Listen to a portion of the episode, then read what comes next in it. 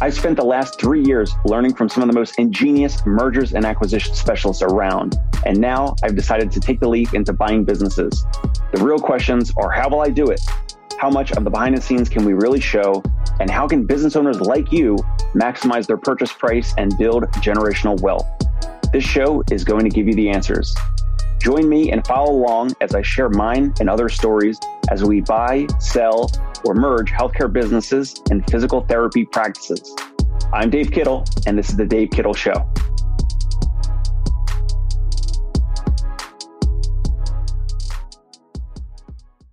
Hey, practice owners, on this episode, you're going to hear about how Medicare payment reimbursement is now possible, even via text message. We're going to get into remote therapeutic monitoring and much, much more with today's guest, Steven Coen from Sarah Health. You can check them out online at sarahealth.io. So that's www.sarahealth.io. And I'm Dave Kittle, owner of Concierge Pain Relief Home Physical Therapy in the New York City area and the CEO of the Fieldmaker Group. We're currently speaking with practice owners about partnering or acquiring some or all of their practice. If that sounds like you, feel free to reach out. Steven, welcome to the show. What's going on? Dave, thanks for having me. We might be making your job a little bit tougher at the Fieldmaker, but uh, you know, I hope you'll be able to get over that uh, over the course of the conversation. How so? We get we can start right there. How so? Because I'm going to have Perfect. to pay more if, if, there's some practices using what we're going to talk about tonight. Well, I, w- I would imagine based on what we've seen, you'll see higher top line numbers and definitely healthier net income, right? And so thinking about that magical EBITDA number and the multiple you're paying on that, as we've seen practices be able to increase that with the steady patient volume. So not even increasing patient volume. Obviously, that makes for more interesting discussions, not only during year end time when uh, you, you get to help out your staff a little bit, but also when it comes time to exiting the, the business.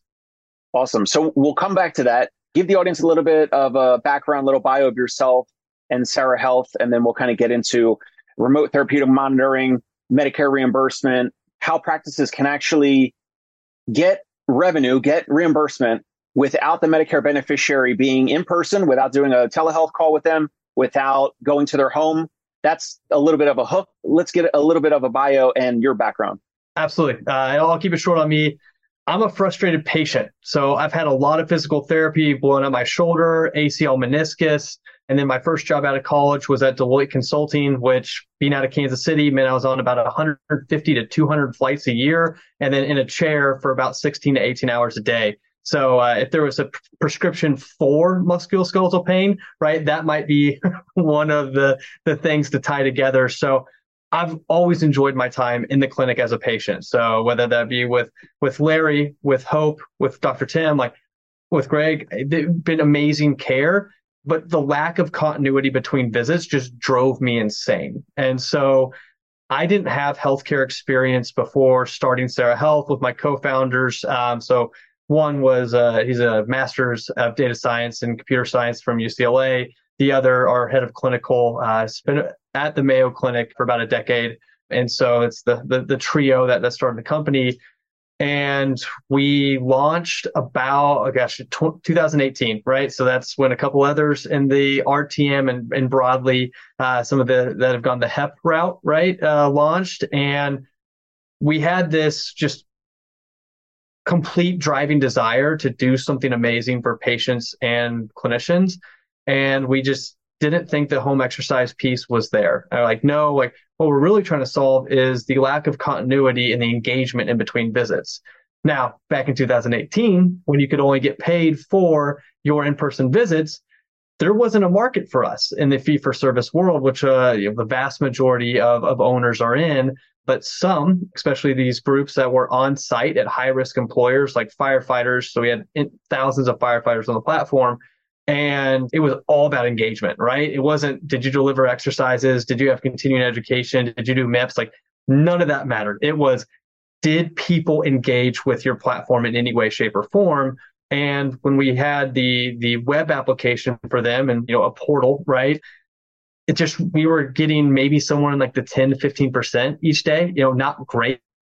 And so we not having any sort of chains on us and being able to to experiment, we decided to experiment with text messages. And what we found was if you could get someone to respond, the likelihood they would go do their exercises was extremely high. And so when we started testing this, we were inside fire departments, stations in, in particular, and we would watch the message go out and you would watch as the people like firefighters would respond to it and almost Pavlovian go and do their exercises. And we asked them like, well, why? Like, there's nothing in there about your exercise, or there may not be. Maybe it's an adherence question, maybe it's not. But even for a question about pain, right? That patient reported outcome of pain, like, oh, well, you asked me how my pain was, and I had to answer like it's a little higher than it should be, and then I went to do my exercises. And so we we I wouldn't say perfected, but you know, gosh, put thousands of patients through it, spent thousands of hours on the the the product, both clinically and not. And then when the RTM codes came out last year, we're just like, this is what we've been doing. Like, we've been doing this, and and and I think there's a misconception that it has to be home exercises, and there is nothing in that code, that CPT code that says, you know, days of data exchange of home exercises, right? It, it is just days of data exchange. So in our opinion, it's not a, it's not a, a HEP thing. It is an engagement code. Like that's all that matters. That's what you get paid for. And so we were right place, right time to, to be able to, to go into it with something that's different than what else is, is out there. It's not right for everybody, but for the folks that, that have used it, we've seen some pretty amazing stories all, already and, and hope to make a few hundred or thousand or, you know, hundred thousand more. Yeah. Awesome. When you and your team were getting some of that initial feedback of the firefighters actually receiving the SMS, the, the text message, and then performing some of their exercises, was that they were verbally or, or telling you that that's was the result, or you guys happen to be there on site for some of this? I just want to clarify that component. So both, uh, both. Uh, I guess the third is we also, you know, the the PT group that we sold into would also tell us like, this is crazy. Like they're getting it and then going and, and doing it. So that's it was yeah, all three. We did some of it on site. Um, some of it was word of mouth, but a lot of it was after we left and the PTs that were on site, like they knew when the text message came in because they would just see they would see movement. Got it. So the reason why this is a little unique, and, and I'm glad, like, you know, you reached out on LinkedIn. I'm like, hey, we, I got to get you on the show because I think there's a lot of other remote therapeutic monitoring like platforms and, and softwares out there where the user, the Medicare beneficiary or the whoever is holding whatever insurance or whoever the company is partnering with, the employer, typically I, I believe the user has to log into some portal, some dashboard, whatever, like they have to log into an app on computer laptop, software, on their phone, whatever it might be. And Sarah Health's complete value proposition of what the patient or the client sees is just through text message, correct? Correct. Correct. No app download, no app download, no app download. Uh, I feel like I have to say it three times at least in, in every demo and every conversation. No app download. Uh, and that's, yeah, if they can receive text messages, whether it's a flip phone or an iPhone, or anything in between, it doesn't matter. Um, and that was, I mean, part of the, the firefighter experience was we found a bit, upon the, the station, but between 12 and 15% of firefighters are on flip phones, or at least they were back in, in 2018, 2019. And so that was a, a big reason for us to test different low friction options was because we were, we were forced to. And so, and thank goodness we were, is the most blessed obstacle we got thrown at us. Yeah. So can you screen share? You have something queued up for the yep. an, an, example of the text message. So practice owners watching or listening out there, if you were to use something like this, or you reach out to Steven and you get a demo, this right here, and if you're watching, if you're listening on iTunes or Spotify, you'll have to jump over to the YouTube.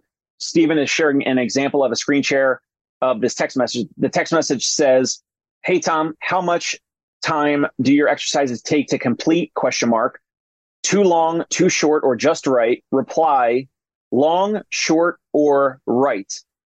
And then, you know, the, then My there'll be other question. questions. They'll be, they'll be, up, so that, that's your favorite question and why? Uh, it's our Goldilocks question, right? And it's really two data points there. Now they could lie, right? And say, oh, it's just right. And they're not doing it at all. But the likelihood that someone is going to take the effort to lie is low. So not only do you really get an adherence kind of like bonus answer data point on this, but also the just, hey, does it fit that patient's life, right? As a patient, I've been in that that that appointment where I have not wanted to tell my physical therapist like you gave me seven exercises. I'm not going to do all these. There's no like, there's no way I'm going to, but you're so confident in it that like, I'm going to listen to like almost like a barrage, like, okay. And then I leave and like, there's no way. We also get some really, really cool stories from this one, in particular when people are traveling on vacation, have a life event, whatever, and we'll get too long. I'm on vacation. Uh, perfect. Can you at least do one? of like just do this stretch and then you're not losing a week right as a both a clinician and a patient you're able to at least like maintain the recovery that you've established and not potentially regress so i just sorry i love that i love this question yeah and the second example sending to a, a current patient or client in your practice hi tom consistency is key to making progress were you able to complete all your exercises today question mark reply yes or no. Now, in the pre interview, I had asked you what happens if the patient, the Medicare beneficiary, does not reply, if they do not text back. Is that still billable and Medicare will pay for it either way? Or what's the scenario here?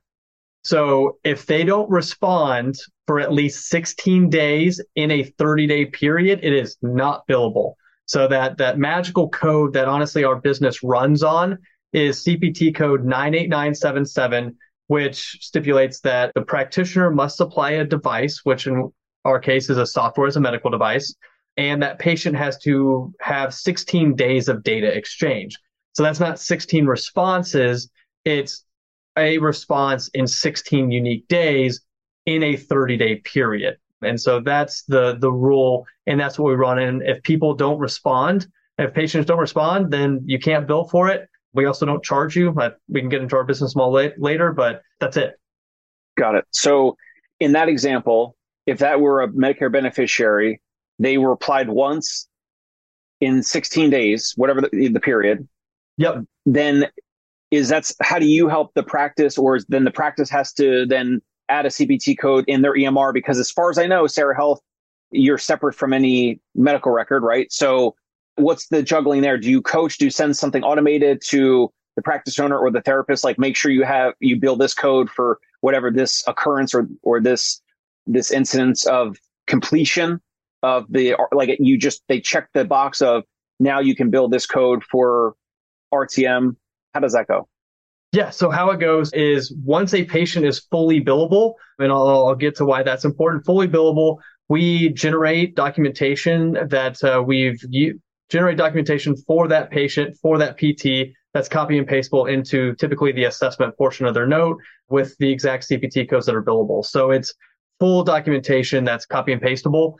We've done a medical policy review of the basically all the major insurance company, all the major payers, United, a bunch of the Blues plans, Humana, Aetna, Anthem, I think it's Anthems that's the most stringent, and uh, as you can imagine, most of the blues uh, also uh, use that as their uh, model. And so our documentation that we auto generate for clinicians meets that threshold and has, as we've seen, meets the other payers as well. So as long as you can copy paste, then that's it. I'll tease that a something more uh, is is coming that we're doing a proof of concept on right now that would be even less intent, even a less ask, but uh, that's not quite ready yet.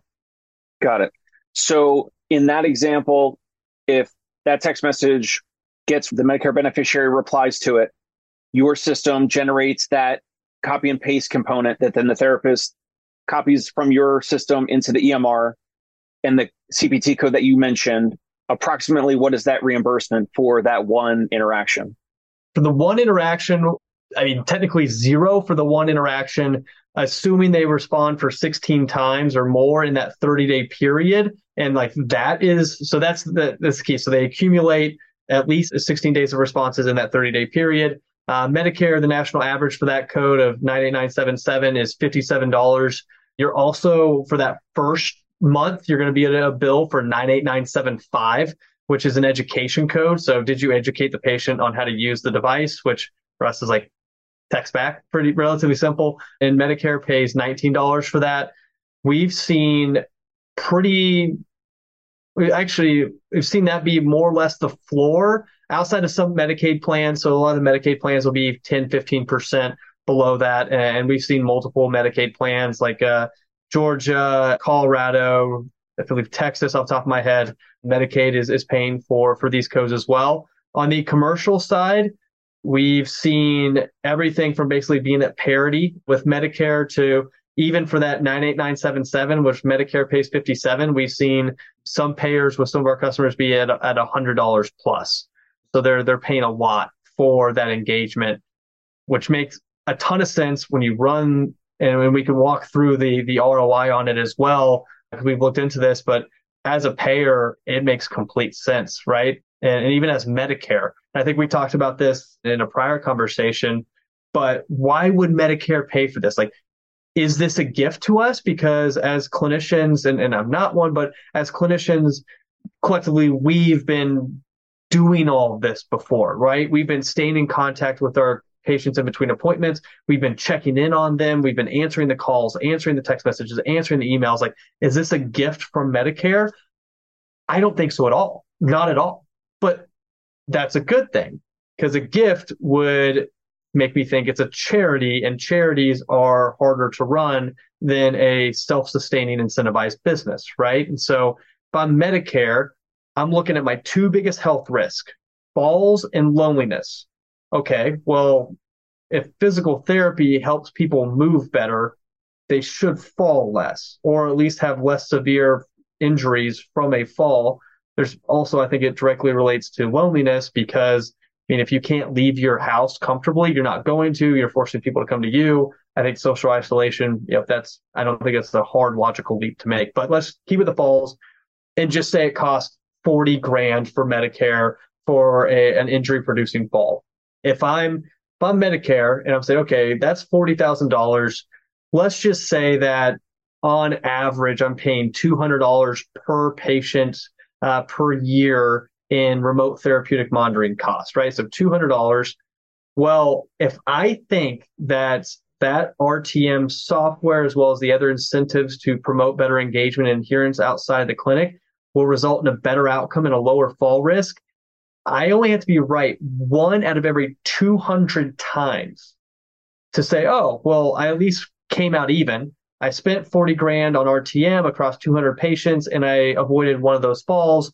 And so now I'm, I'm even. If I can go two for 200 or one for 100, I'm in the money. Like this is, this is sweet, right? That's a casino game you want to play all day, every day. So that's where we think this is not a gift. The, the numbers just, it doesn't make sense why it would be. Uh, it's, it's, it's cold hard, just logic and dollars, which again, I think is actually more beneficial and, and, and gives credence to why we think these codes will be around for a while and they're, they're not going away. Sure, got it.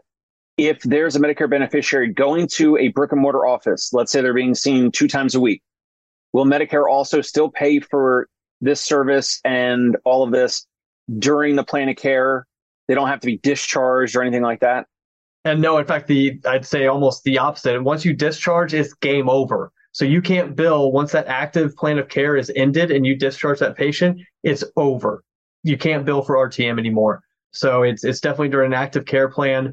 Um, what we have seen is people is practices starting to adjust their visit cadence a little bit to where instead of it being hey 12 visits six weeks twice a week for for six weeks right it's okay we're still going to do twice a week but for the first three weeks and then we might move to weekly and basically like extend out once the patient gets out of that more immediate pain and so that way they give their body, honestly, a little bit more time to actually make the more systemic changes. That's going to take longer. And so that's what we've started to see is, or and hear about is some extended care plans that may or may not have the same amount of visits.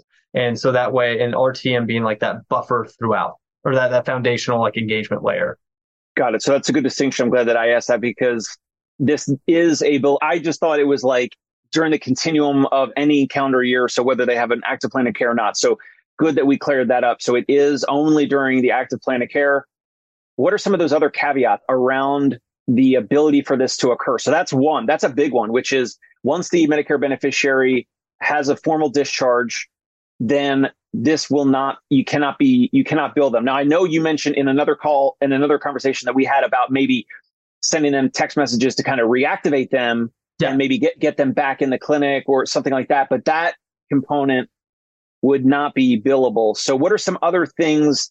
And I know we're going to get to the return on investment calculator. Uh, you're going to share your screen on that. We'll get into some other things about your payment model, how much does it cost, the business model, all that. What are some of the other caveats though that would like trip up practice owners or things that they can, you know, hear now that kind of shortcut their success in learning about this in a in a quick way? Yeah, I, I, think one, it doesn't have to be home exercise data. Like it doesn't have to be that, right? It can be broadly patient reported outcomes. Two, that, and this is more of the implementation phase, but we get this a lot where we get an angry email, typically around day 20 to 21 after we onboard a new practice. And for that CPT code 98977, it has to be 16 days of data exchange in a 30 day period. So we get like that 20, 20 day, like, hey, you haven't given me my documentation yet. It's like, we can't bill it yet. like 30 days has to elapse and then we'll, we'll give it to you. So, so that I think, you know, for being honest, uh, be ready for just some denials and some claims management as these payers are still, you know, getting their systems in place to be able to handle it. Uh, so, you know, we have, we've, we've seen issues and help some of our clients, um, where they've, um, uh, you know, they've they've gotten it denied because it was an incorrect provider, and we've had to go help them like with an appeal. Like, no, it is, it is absolutely correct. Like, it's a physical therapist, it's a qualified healthcare provider. Um, so that uh, we've had some insurance companies that we've had to help our clients go back and say this does not count as a visit. This is not a visit. Like, this should not count it towards the the visit cap. And so I think it would be disingenuous of me to say it's all hunky dory. Everything just works. And right, uh, it, it, would be BBS. So it, it's going to happen. Your EMR is almost assuredly going to have the capability to do this. Uh, they're going to, ha- or they can add in the CPT codes, especially at this point. So that shouldn't be a concern. Those are some of the the trip ups. Then uh, trip ups on the more like the mechanics of it. Then you know, as a practice owner, be ready to spend some social or leadership capital in, in doing this or you know create an incentive structure and we have some ideas on that what we've seen work well and not well but and also like where you like where you meet right if uh, you don't compensate versus you do and and how to, to think about all that math but I, I think it's it's looking we uh we have we have a, a bit of a playbook for practice owners right and how to handle the objections how to think about the rollout it's as much of a people thing as it is a technology or or insurance or, or anything else. So those are a, a few of the I guess the, the watch outs and you know some things I'd advise private uh, practice owners on as they embark on this this journey. Got it. One more thing before we jump into the ROI, the return on investment calculator. With the text message that you showed on the screen, across the normal other industries and niches, like for example, my dentist uses that for confirming appointments, right? So you got to text back the letter C or the letter Y for yes, or I mean, or just like yes, or, or something like like C. I think two, a couple of different dentists have used something like that with me in in, in Brooklyn. Yep. In that case, it's like I make yes, I'm confirming a visit, but I don't have to do anything physical. We all know that there's a huge problem with people actually being compliant and adherent to their home exercise program. It's great that you already have some preliminary data that it actually moves people to do this. And I guess at the end of the day, you don't fully know all these practices, all the patients and all these practices that you guys work with. You don't really know if the person actually moved or did any exercise at all. It's really about them replying. So there is some engagement. Even if they're texting back, they could be lying, like you said. They could be just replying just to get it over with. But I guess some of this around this whole offering is like if someone's going to reply, then it's almost like there's some influence there that they might actually take action that day, the next day, in the general time to actually do their home exercise program and or make sure that they don't cancel or no show their visits and actually complete their plan of care to get the results that they're looking for at their physical therapy office or the local practice if they're coming to them. So there's really no proof that the person actually moves or does their exercises, but there is that right? Or, or you, your your face. So you're, you don't have yes to be wearable. No. You don't have yeah, to be yes, wearable. True, true. I say the reason I say yes and no is, and this is self-reported as well. But right now, our patients report uh, basically a 65% home exercise adherence rate based on again they could be lying. Now We know, have but, but like across the U.S., everyone's you know no one says that they're overweight. Like, come on. Yeah, fair, fair. So what we've seen in the the data in terms of FOTO scores, and so we've done analysis with, and it's a, it's small right now, so it's less than 100 patients at one practice, looking at basically non-Sarah and Sarah patients, and what we've seen is that the patients on Sarah are typically getting to the same you know outcome trajectory within fewer visits. So So that, that and that's what really matters, as opposed to did they do every rep of every exercise every day for their Yeah. home exercise program? And so that's what we're seeing. That would like, okay, well, if, if the only difference is Sarah in that population at, at a high level, right? And again, we'll we'll have to do a bigger one, but if that's really like the only difference, then they must be doing something, or is it simply they just feel more connected with their therapist and they feel like there's more value in the therapy that they're receiving and like that is causing them to some other life. I, there's all sorts of stuff there, right? But yeah, to your point, at the end of the day, hey, if my FOTO scores are going from X to Y in fewer visits with Sarah than without it, maybe I don't know exactly what it is, but I want to play this game. and payers will potentially i mean they're going to care more about the FOTO scores not you know can do, all these patients have a wearable we're able to see like an increase in you know heart rate that they were actually more likely to be performing their home exercise program and they're you know at certain times with an increase of heart rate during that time i mean that's like that would be like the insane i don't know uh follow through on the actual exercise but it's really about the holistic 30,000 foot view of like their FOTO scores and reaching the results and, and improving outcomes. That's it.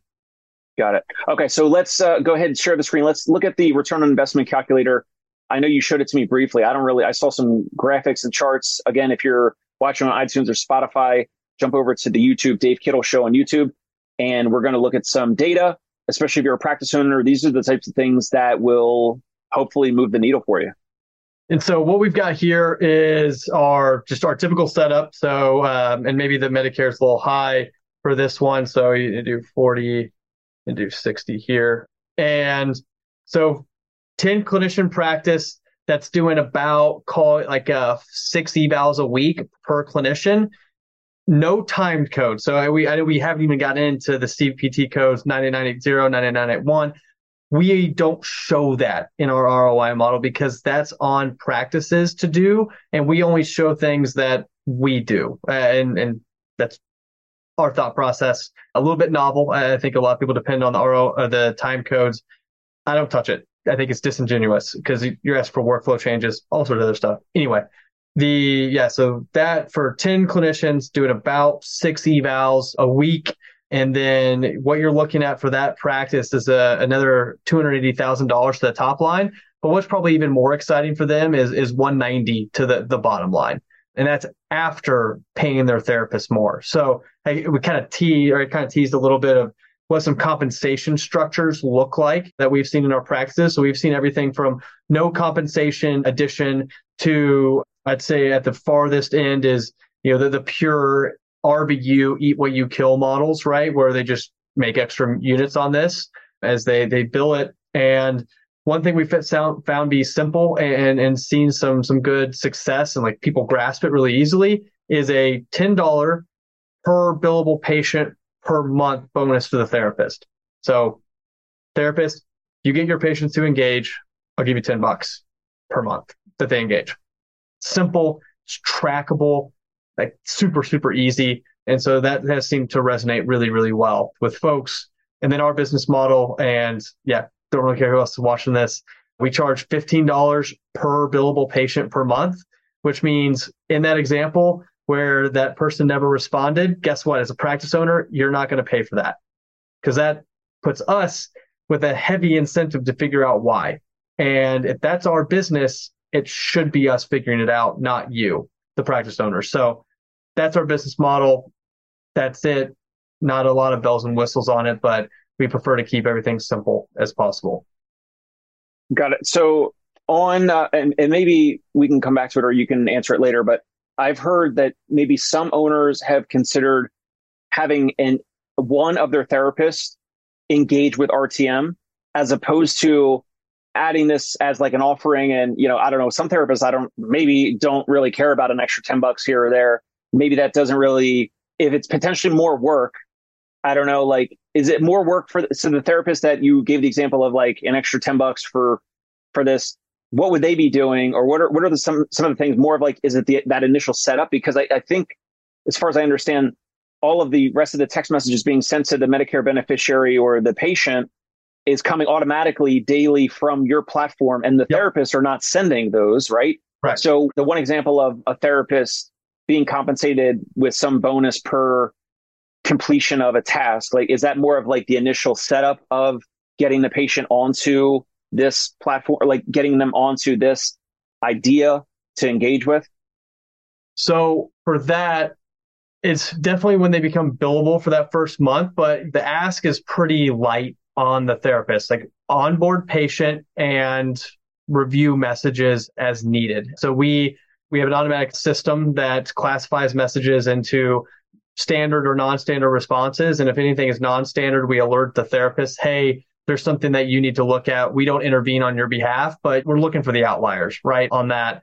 And so they might have to check a few messages over the course of a month. Now what we have seen therapists do and what we hear a lot of is they'll either at the start of the day or right before a visit they'll go into sarah and then look at all the responses and all the questions because that is exactly how they were going to start the subjective portion of their their visit. And so instead of asking, Hey Dave, like how was your pain yesterday? Were you able to get outside on, on Monday? You know, did you do your exercises on Tuesday? They have all that data.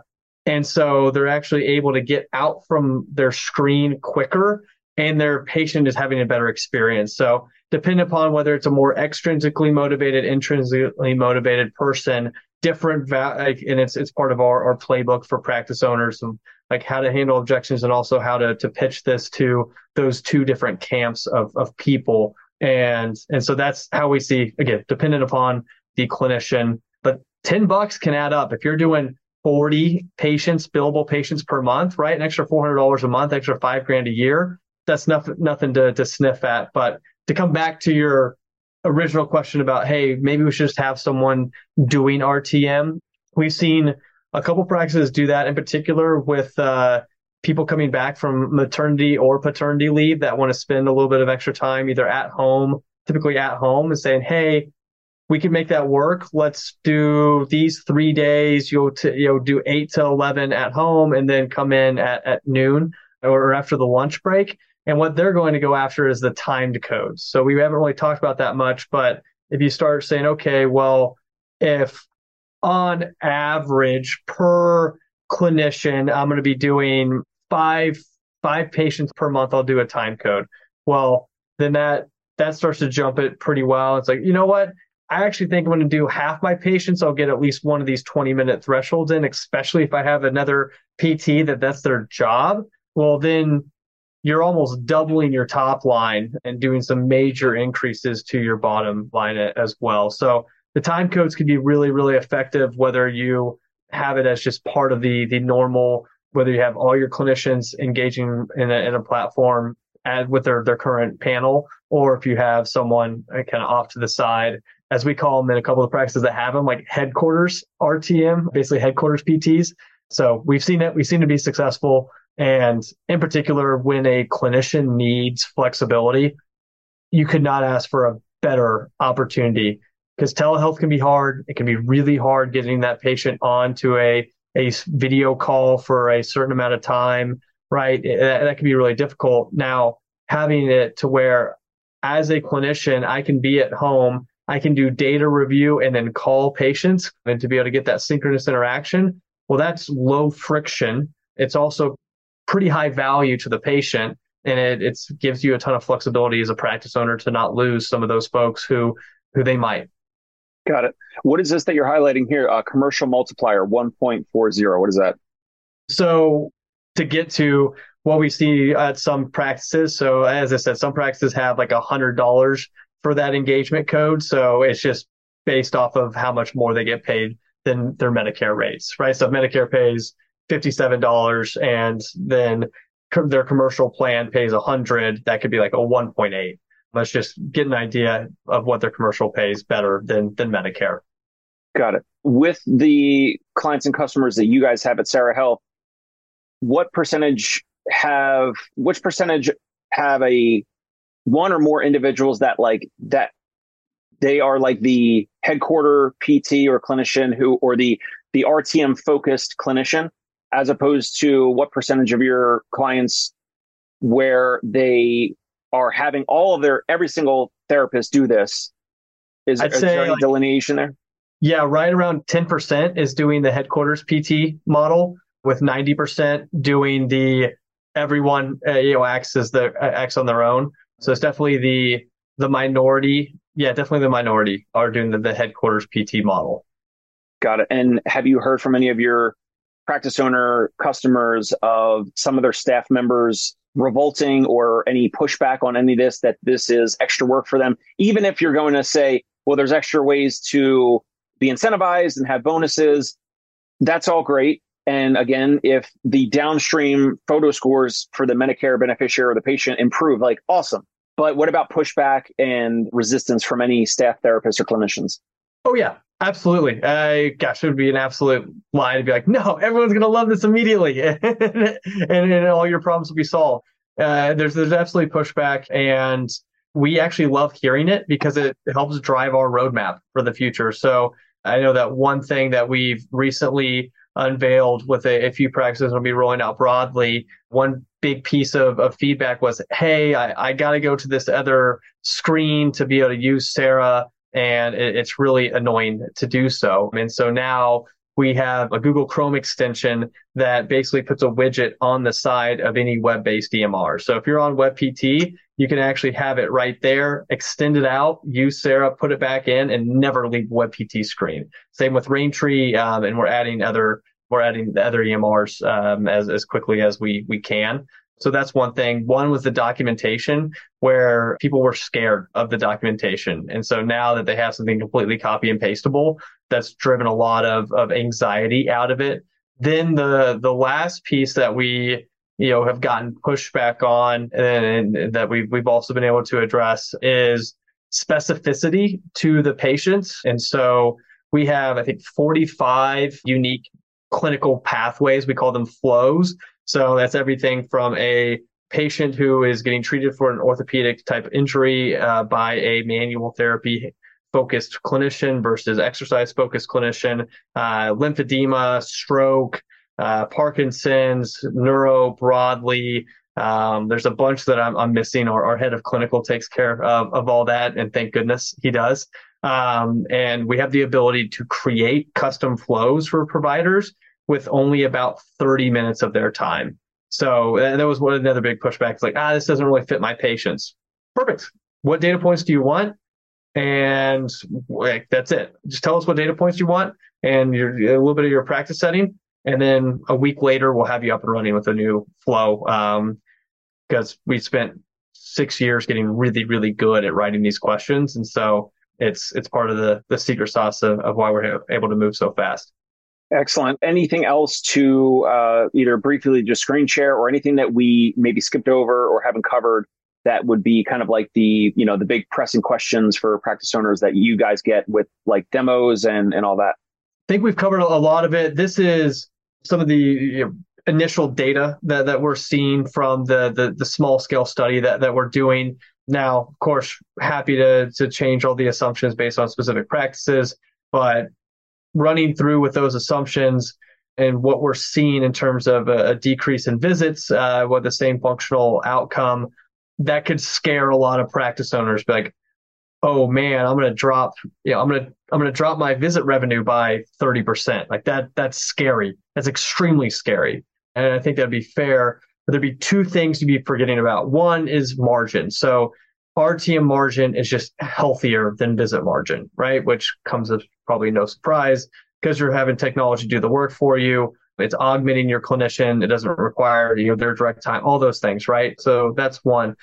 But two is is access.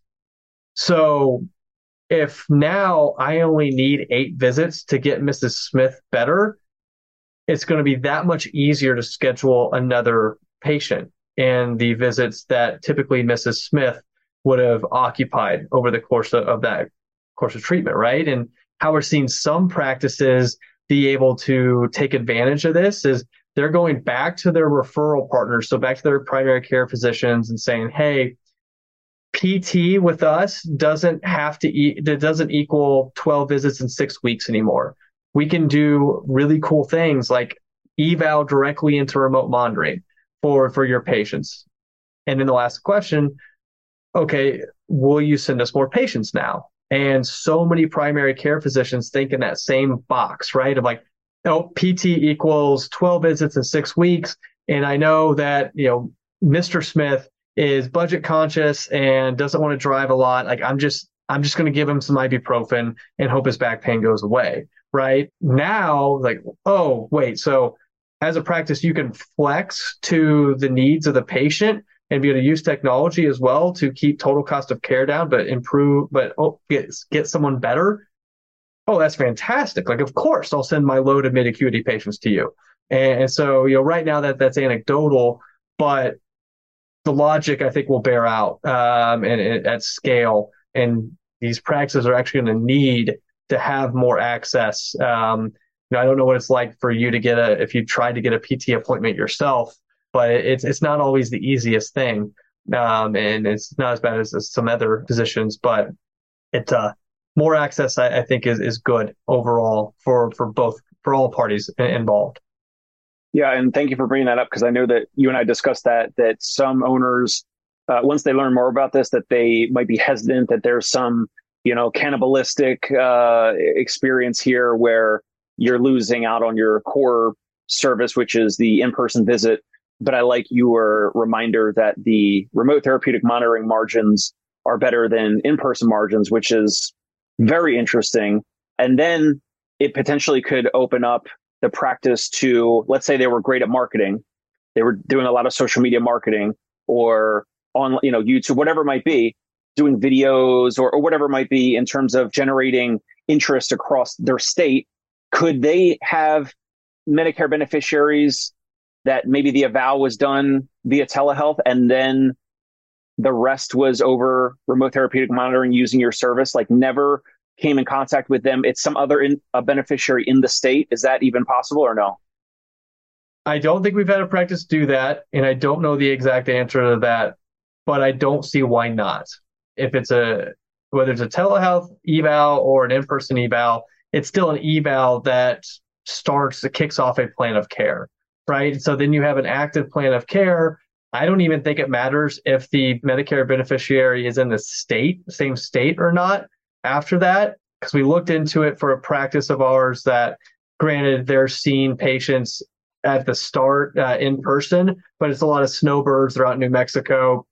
They partner with a famous ortho, come in for their total knee, right? Spend a month and bounce out uh, back to the East Coast. Um, and that practice in particular was like, oh my gosh, we were doing the phone calls, the emails, the text messages, the Zoom calls, even with these patients because we wanted to, you know, deliver this really high grade, amazing experience. And now they can get paid for it. And they were expecting some pushback from patients, but lo and behold, there was none. Well, a lot of people don't like getting something for nothing. Like it just doesn't feel right, especially when you're in a clinic, you're seeing someone treat, even if it's just one on one. But if it's not, you see someone running around treating three or four people, like just, you know, all these things as a patient, like we pick up on more than you, we might get credit for. And so the idea that I would ask for someone's time without having some way to, to pay for it, like it's just, it, it's, it's, dis- it makes me feel disgusting. So knowing that there is a reimbursement pathway and like, oh, okay, you'll get paid for this. Fantastic. Well, then I don't feel as bad calling you to ask about something because I know it's not just you donating it to me out of the goodness of your heart. Got it. Steven, this was awesome. Really appreciate your time. You guys can check out Sarah Health, www.sarahealth.io. What other place, whether it's LinkedIn, email address, any other place for the audience to check out your company, the offering, connect with you further? Yeah, LinkedIn. So I, am posting at least once a week on there, especially what I hear from other owners, um, and whether they're current customers or, or potential ones. So trying to give everybody access to the you know 10 15 to, to 20 uh, folks we're talking to i'm talking to on any given week and so yeah linkedin is, is great. And then on our website uh, i showed you that that roi model. You can actually do it yourself. So we have a up to the top right i believe it's the revenue calculator. You press on that. You can run your own numbers. And if it's something you want to talk more about you can book a demo directly with us right afterwards right down from there. So again, trying to make it as simple as possible. There's enough on practice owners and providers plates as as is today, um, and, and, we hope to to not be uh, at least to to make it simple if, if they're going to add something. Right. Awesome. Well, if you find this interesting and valuable and helpful, go ahead and subscribe to the Dave Kittle Show on YouTube as well as iTunes or Spotify. We'll catch you next time here on the show. Steven, thanks a lot. Thank you, Dave. Hey, it's Dave Kittle. Are you a healthcare business owner or physical therapy practice owner who is looking to figure out your succession plan or exit strategy? We might be able to help. And in fact, we may be interested in acquiring your practice. If you're interested, you can reach out to me. Shoot me an email at dave at conciergepainrelief.com. That's D A V E at C O N C I E R G E painrelief.com or you can call me at any time, 646 781 8884.